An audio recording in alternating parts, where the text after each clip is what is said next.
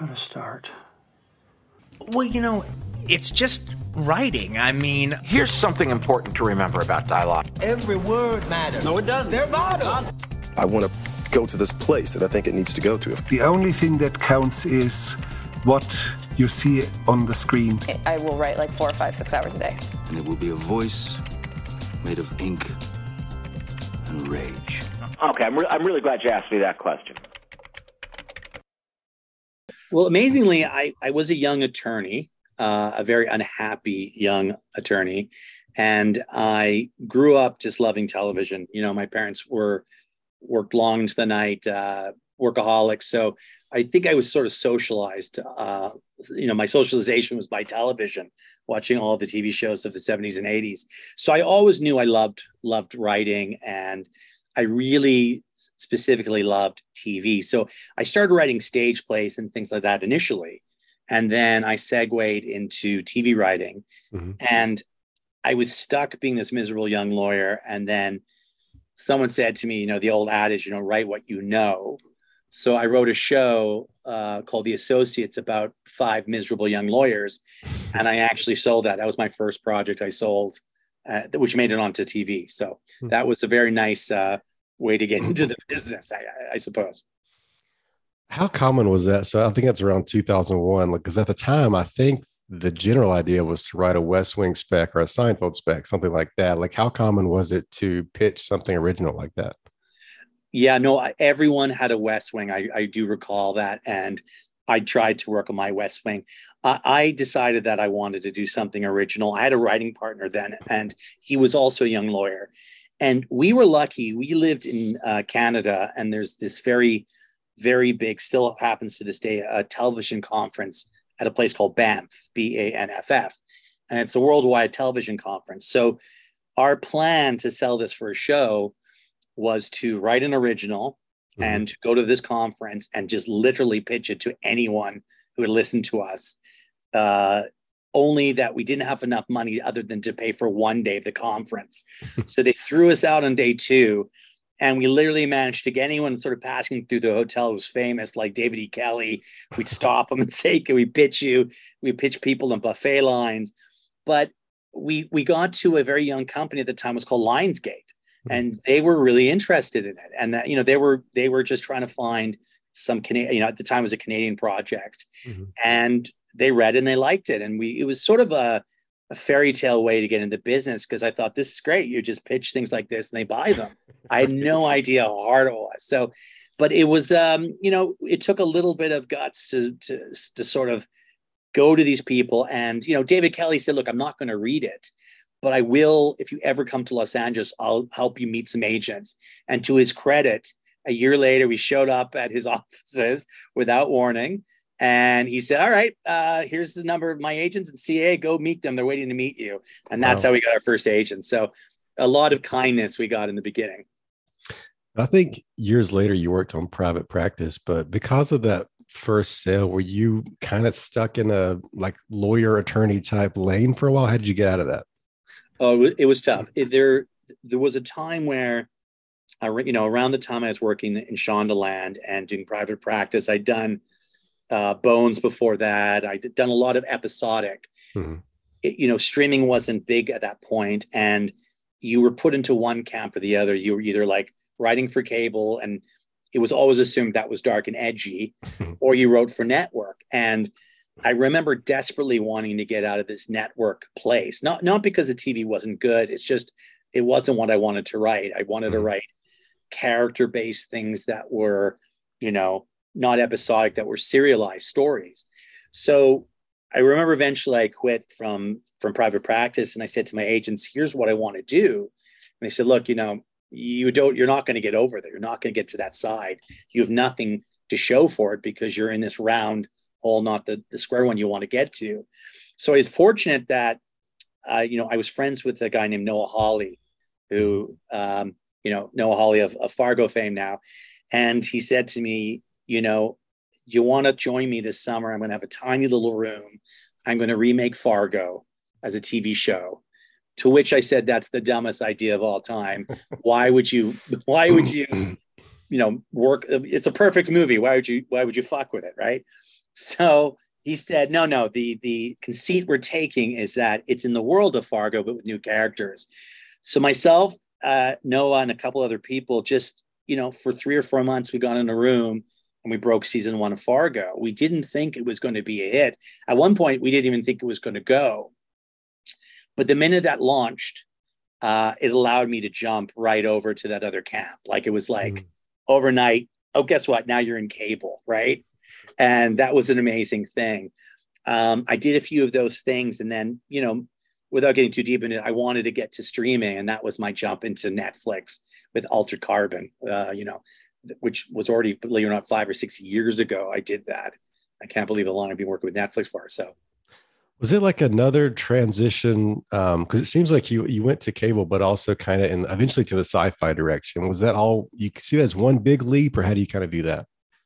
Um, I didn't see it as one big leap. I, I think, you know, being a versatile writer is a very good thing to be in Hollywood mm. or, or, in Canada, in Vancouver, where, wherever the industry is, all over the world now. I guess, you know, with Zoom now, you don't have to be anywhere to be a writer now. Um, you know, there's people who write one specific thing really well, and I'm I'm a, I'm not that person. I mean, I'm, I'm I wish I could write like Aaron Sorkin, but um, and I'm not to say Aaron Sorkin only writes one thing, but I'm saying I, I sort of made my bones in this business by being able to be versatile. So I could write a medical show, I could write legal, I wrote Bones, and then I went into sci-fi with Altered Carbon. Each of those, you know, were hard left turns to sort of switch your brain, but ultimately, I always came from a point of character. So, you know, even though the genre has changed, to me, as long as I, I could write characters that I fell in love with as I was writing or wanted to tell their story, I could do it. Mm-hmm. Um, and and it's a good challenge for writers to to not see themselves as just one kind of writer because there, there's a lot of opportunity for writers to write now on shows, and I would it would be terrible for someone to turn down something simply because they say you know I don't tend I don't do that I don't write that I think that's the challenge we should take on as writers you know. Mm-hmm. Are there some some general rules you follow when you're tackling something kind of new? Like if you're going to write a medical procedural, you go just watch a bunch of shows, you read books by doctors. What kind of things do you kind of start with, or do you start truly with character? It, a good question. I mean, I used to do my own research. I, I, think if you're writing, let me let me answer the question in a different way, mm-hmm. or, or answer in two different ways. If you're writing your own spec, something that you want to use as a, a calling card, you do your own research. Obviously, you want to, you got to know your world. People are so smart, the readers are, not just the Hollywood readers, but the audiences. You know, if your logic doesn't make sense, if it's not grounded and real, they'll spot it in a 2nd mm-hmm. If you're trying to get on a show that is a pre-existing medical, fire, or police drama, it it's most important to me is that you you spend time understanding the show. Mm-hmm. You watch the show, you get as many scripts as you can, you read it and learn the sort of rhythm of the show, the way it's written, the way the you know the characters. Because there's there's medical shows that are much more medically based. They lean, you know, the medicine is very very hardcore, and there's ones that are lighter. You know, in the Shondaland world, when we wrote, you know, Grey's and Private Practice, we would do a little bit of research, but we write scenes that said like the actor would say go get and we write medical medical and do the medical medical because his medical medical is dropping right? So we didn't know what that was. We had an incredible bunch of doctors on staff with us who would then go in and write the real medical stuff. So you don't have to know that, but mm-hmm. you do have to write an emotional scene. The resonance has to be there to be able to get to those those great moments so some doctor can make it feel real for you. If you're if you're kind of thinking back to like when you're on Bones or one of those first jobs, are there any um, false beliefs you can remember? Like I used to really think this about writing, but now I know that's total BS or something like that. Yeah, I mean, I I, I used to think that, um, you know, that my writing would only be, ever be one way. That you know, once I thought I knew how to write, that's how I was always going to write you know this is so cliche and it's uh, it's silly for me to say it but it is a muscle that you flex and you you can you do learn new things as a writer. Like I, am amazed 20 years in i'm still learning how to be a writer. Mm. like you never stop the learning. And there's shows i thought i could never write that I, i've written now. And you know umbrella academy was a show that i would have told you beforehand. I'm not a big graphic novel guy I even said to my agents when they said you should look at this, I said, guys, like, uh-uh, I'm not. I love, I love My Chemical Romance and Gerard Way, but I'm not really a comic book person. They said, just, just look at it. And thankfully, I did because I saw in a, a dysfunctional family show. I mean, my log line was when I pitched it was like, it's a dysfunctional family show with a body count. That was my fun line. That's how I saw it. I saw it as Wes Anderson, right, Mhm. as the Royal Tenenbaums. Had I not been open-minded enough to think that I could do something like that, I mean, I, I've had the best experience of my life doing the Umbrella Academy. It's, it's Mhm. really like I, I loved every minute of it. I was seconds away from turning down even reading the script because I thought that is not the writer I am. Hmm. And, and that's the lesson I've learned is you you could be any writer you want to be. You know, there's no limitation to what we can do as writers. Did they put it in front of you because of those reasons, or was it, or was it just a big opportunity? What, like, what are some of the reasons why they they pitched it to you to look at? I think they represented the uh, the other clients actually, to be Okay. honest with you. But I also thought they they were smart enough to know that um, it it was a, a, a story, a, a character piece about a family. And I had said to them like, you know, I love the dysfunctional family dramas. That was something I was interested. So I really think at the end of the day, they said, well, you know, this is what Blackman likes. This thing is a dysfunctional family show in some ways. Maybe it will work, you know. And ultimately, I had the freedom from Netflix not to make it exact. Like I didn't photocopy the graphic novel. Mhm. I was allowed to sort of put my spin on it, subvert the expectation of it. And I do think that, you know, there's a lot of superhero. We do stand alone in our own little category. There's the boys, there's us, there's DC and Marvel. We're all sort of different, but that was sort of exciting part of it is to sort of take do my take on it. So how what kind of restrictions are there? Does it at least does it need at least need to be like a linear process with the comic? Like you do they care about when certain things happen in certain seasons, some of those things? No, Netflix uh, has been very kind to me about that. They one of the things I love about the company, and you know, I'm not just I'm not tooting their horn just because I work for them. From the very beginning, six years ago, you know, with Altered Carbon, they let creators and writers lead the, the charge. They, you know, they don't tell you how to do your job that way. They give you notes and thoughts, but ultimately they support creative. So that was a, you know, a very important thing for me. Um, and uh, you know, I, I have to give credit also to Gabriel Bá, the artist, and Gerard Way, because when I first talked to Gerard, you know, he could have easily said to me, "You must do this," you know, line by line, like frame by frame. He didn't say that. He he wasn't sure what was going to come out the meat grinder once I was done, Hmm. and initially I think he was apprehensive. But what's what happened is a wonderful friendship. I'm really close with Gerard now, and we see he sees, I should say, that there's the w- world of the graphic novel, the world of the TV show. They're not the same. There's Mhm. definitely things that are connected and, and are similar, but they can both exist at the same time. And in fact, they're now at a point where they inform each other. There's some things that we've done that he's going to incorporate to where he goes in the future of the graphic novel. Obviously, we're in, you know, our characters are the ones he created, but we're all going in different places. And now I think he's come to the place where it's like they both can coexist. I mean, there could be an animation special, an animation of the show that could also be slightly different. But at the end of the day, I mean, it, it's the characters are wonderful in either either media, right? Mhm.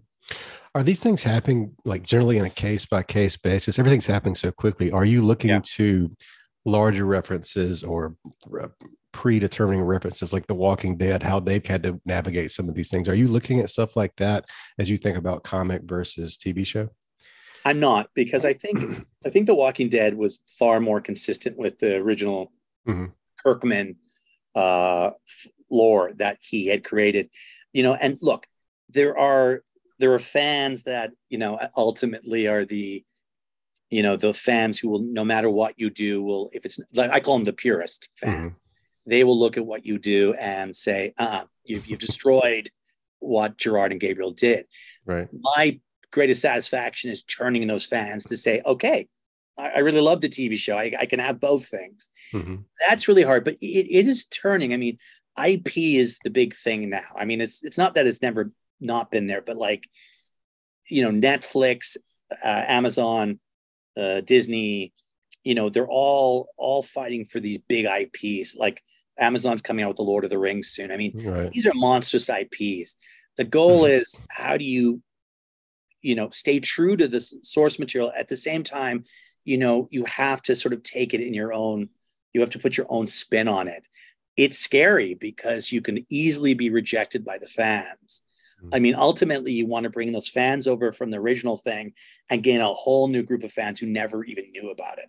Now, of course, in Lord of the Rings, that's most people know Lord of the Rings, but you know, Umbrella Academy was very popular, but you know, our vast majority of fans now had never heard of it. Mhm. So that to me is the win. The goal is not to alienate the people who love it and to bring in the people who never knew about it. Hmm. And that is a scary balance. I, I got lucky and I, I was able to do it. But without naming names, there's a few shows recently based on IP that have just been fans have just turned on it in a ways that like keep me up at night worrying about, you know? Right. So we might have kind of skipped over this. You told me about uh, your transition to Fargo. Did you say you also, what was your attachment to Altered Carbon? Is that kind of what led you into the Netflix world? Yeah, so I'd done three seasons of um, Fargo, and I had a, just a you know a delightful time with this you know same group of writers, and you know I was ready. The fourth season of Fargo at that point, Noah was doing other things, and I you know I wanted to transition to something else, and I really wanted to go to Netflix because I had heard from other creators there, you know they were having a very positive experience in terms of having their voices heard and not Mhm. changed. Look one of the wor- hardest parts of the way network TV used to be was you used to see a show, you'd read the original script, and then you'd see the the show come out the other side, and you'd see it shot, and you go like, "This is not the script I read. Well, what happened in this show?" Hmm. It's a lot of too many cooks. So Netflix, you know, had the reputation of being a place where that didn't happen. So I'd heard about Altered Carbon, Laeta Kalogridis, who's written tons of movies, Shutter Island. She's written one of the um, Terminator movies Mhm. was looking for somebody. She had not really ever ran a TV show and was looking for someone to sort of co run the show with. She was very, very knowledgeable about the uh, creative, but didn't know the sort of day to day. So I, I joined her for both. We, I was in a room with her for eight months with a bunch of really great writers. And then I was on set to produce the show, which was a long, you know, it was a long first season. It was a great first season, but I was able to also produce it and, and be on set for it. But my ultimate goal was to be able to get in the Netflix family and then to make my own shows for Netflix. Was there, as, kind of a, writer producer, which you've been a producer on many of these shows we're talking about as well, was there kind of a turning point in your career where it felt like things really leveled up, or was it more about scalability? How do you think about kind of moving from some of the maybe more budget friendly shows versus some of these giant sci-fi CGI shows? Are you, uh, is the question more about how do you how do you get to be more do more producing? Is that the, I'm sorry, I just Uh, want to clarify. More so like um level of responsibility as a producer. Like, did you think about it differently in those type of things? Yeah, I mean, look, there, I absolutely, you know, I'll, I'll take a step back. When I was starting up in the business, you know, 20 years ago in network television, there was no streaming, there was cable, but you know, not a lot of it. The expectation of most network shows were you were when you wrote your episode, you prepped it, you know, you sat in a room with all the other producers and the and the heads of departments. You sat on set through it, so you learned how production worked, and mm-hmm. then you went through post. You you left the room, the writers' room, for you know six seven weeks, but you know the writers' rooms had 18 writers back then. You know, I think private practice at one point had 16 writers, so your disappearance in the room was not felt. Remember, these were 22 to 24 episode seasons. The great thing about that was you got to sort of learn why shows do the things they do, why we get notes from the line producers saying, you can't do that scene. You're like, why? It's just a little car crash. Mhm. But when you learn how complicated it is to do a car crash, the biggest disservice we're doing to writers now, and, and, and it's just by virtue of the model shifting in uh, streaming, is there are many, many pre rooms now that the show doesn't get picked up till the room is completed. So the writers are in your room, they work six months, four months, whatever the time period is, and then the show goes. The writers are done. They're not keeping the writers through that sort of invaluable process of producing and posting. And then suddenly that writer writes an amazing script and they say, now go show run this show because it's yours. We want to give you the opportunity. And people have, they don't know what to do, nor should they because they haven't experienced it. So I, you know, I try to let my writers be exposed to everything. Um, I invite them into post you know, I want them to ask questions. Unfortunately, you know, the with COVID it was hard to get them on set in Toronto. You know, we did have writers that would come to set before, but I, you know, I want to encourage, you know, we should encourage showrunners and networks uh, and streamers to make sure that the writers get that part of the learning because it, it ultimately, when you want to show on a TV show, you need to understand the limitations. Like you can write anything you want on the page, it doesn't mean it will ever get shot. And understanding what you can write and what can be made really, really is invaluable to to getting a season that, you know, can be in budget. Because the, sh- the shows that go over budget, you know, that's that's the rare shows that you know succeed after that. Most shows are shut down or the showrunners, you know, replaced. You don't want to be mm-hmm. that person.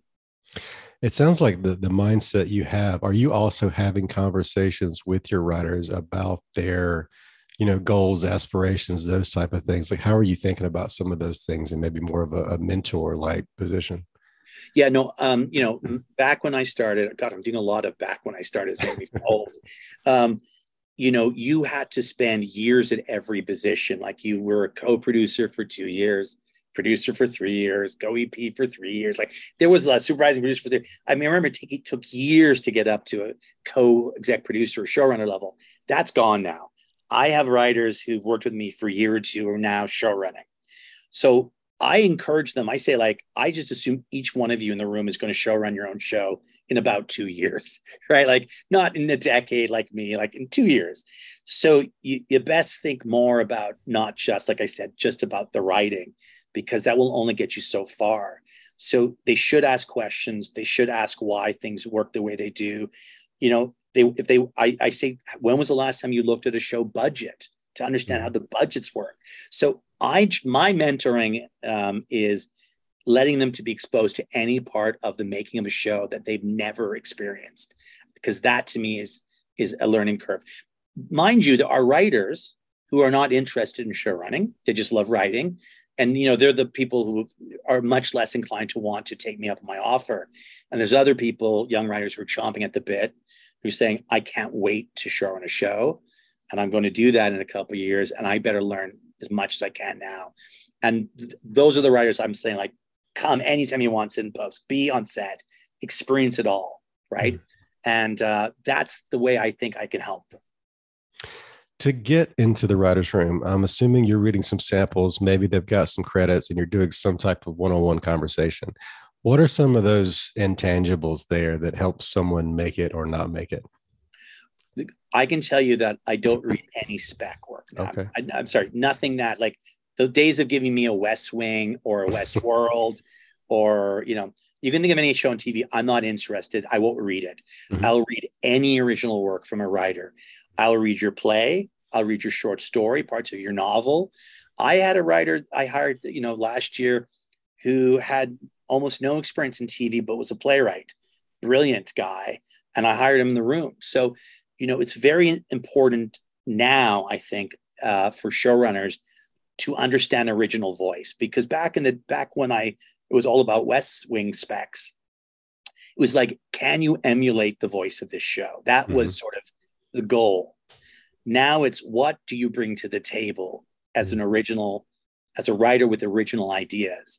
Because not everyone, I don't expect everyone in the room to be at the equal level of writing.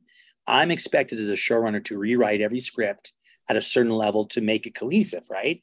Mm-hmm. So some people give me a script that's 90% finished and some 50%. But the original idea is the thing I like the most. I have such a smart team of writers in Umbrella Academy who mm-hmm. sort of surprise me with their ideas. And my philosophy is the best idea wins. It doesn't have to be my idea. Now I have a vision for the show I want to keep to, but if you can top my idea, then it goes in the script. So, you know, original thought is what most showrunners are looking for. And when we find an original thought through the material, you know, so my my advice to young writers now when they ask me is, you know, what should I write? I say, write anything you're you're good at writing, hmm. because showrunners will read anything now. You know, I, I hired off short stories, right? I've hired off all off features, but it's always original material. I, I don't even want to read your spec of something else anymore. I've stopped doing that for years, hmm. As as I think a lot of showrunners have now. It's been such a change over the you know over the course of my career you know, when it was emulating versus original thought. You know, it's been such a big difference. Do you do anything unusual with scripts? Like I've heard some, uh, uh bit, the first five pages is always a big thing. Do you skip to the middle? Do you do anything that's odd to make sure they're following through and that type of thing? Well, I have a few rules I apply. I mean, I get a lot of submissions. Mm. You know, I'll get you know three, four hundred submissions for a job sometimes, and the truth is, you know, the very first rule of thumb, you better not have spelling or grammar errors mm-hmm. in your first 10 pages. you know, that may, that makes me think you just didn't, you're not serious. You didn't take the time to look it over. But I will say this, you know, in the new era of streaming, the first 15 pages are pretty important. Mm-hmm. Um, you know, the, the metrics now show that with so much content for, for viewers, mm-hmm. they turn off very, very quickly you don't have an episode or two to catch them. Just by comparison, Brock, when I started out on Netflix six years ago, it was you had three episodes to capture an audience, hmm. right? then it became you have one episode. Now it's like you got 10 minutes and then they flip. That those are the metrics. That's how it's laying out now. So I don't need to, you know, you don't have to necessarily wow me in the first 10 or 15 pages. If it's well written and I'm if you can hook me on something the first 10 pages, I I will read that script through. Hmm. But if I'm in a in a story where I'm 20 pages in on a script, even if you know the writer knows the syntax and everything else, but if I'm not grabbed somehow, and that could be by action or just an amazing character, an amazing world, it's hard for me to read the next 30 pages when I have so many scripts. So those scripts end up in another stack. So, you know, my advice to young writers is, you know, don't save your best for your last 10 pages yes, you can have your twist, but you got to capture the reader and the audience quickly. And, you know, I mean, just ask yourself as a TV viewer, you know, unless there's something you know and love ahead of time and you're watching something new, if it doesn't interest you, just flip to the next thing because there's so many other things to watch, right? Sure. So you you've got to, I think writers have to take that to heart. As much as I hate to say it, you know, you've got to you got to grab people now quickly. Hey, thanks for tuning in to the show. So many great lessons on screenwriting there. If you're looking for some more information, though, some more about the craft of writing for television, uh, we have a new course called Script Mastermind, where we have 21 of our proven experts telling you how to write for television, how to write a screenplay, how to break in, things like that. Uh, this includes shows with Gordon Levitt, Judd Apatow, also the writers of shows like Handmaid's Tale, Mosquito Coast, Hunters, Solar Opposites, Resident Alien, WandaVision. The list goes on and on. Check that out. Uh, you can get this all right now for $1 at scriptmastermind.com slash television. That is the television screenwriting masterclass. It is at scriptmastermind.com slash television. We'll see you next time with a new episode.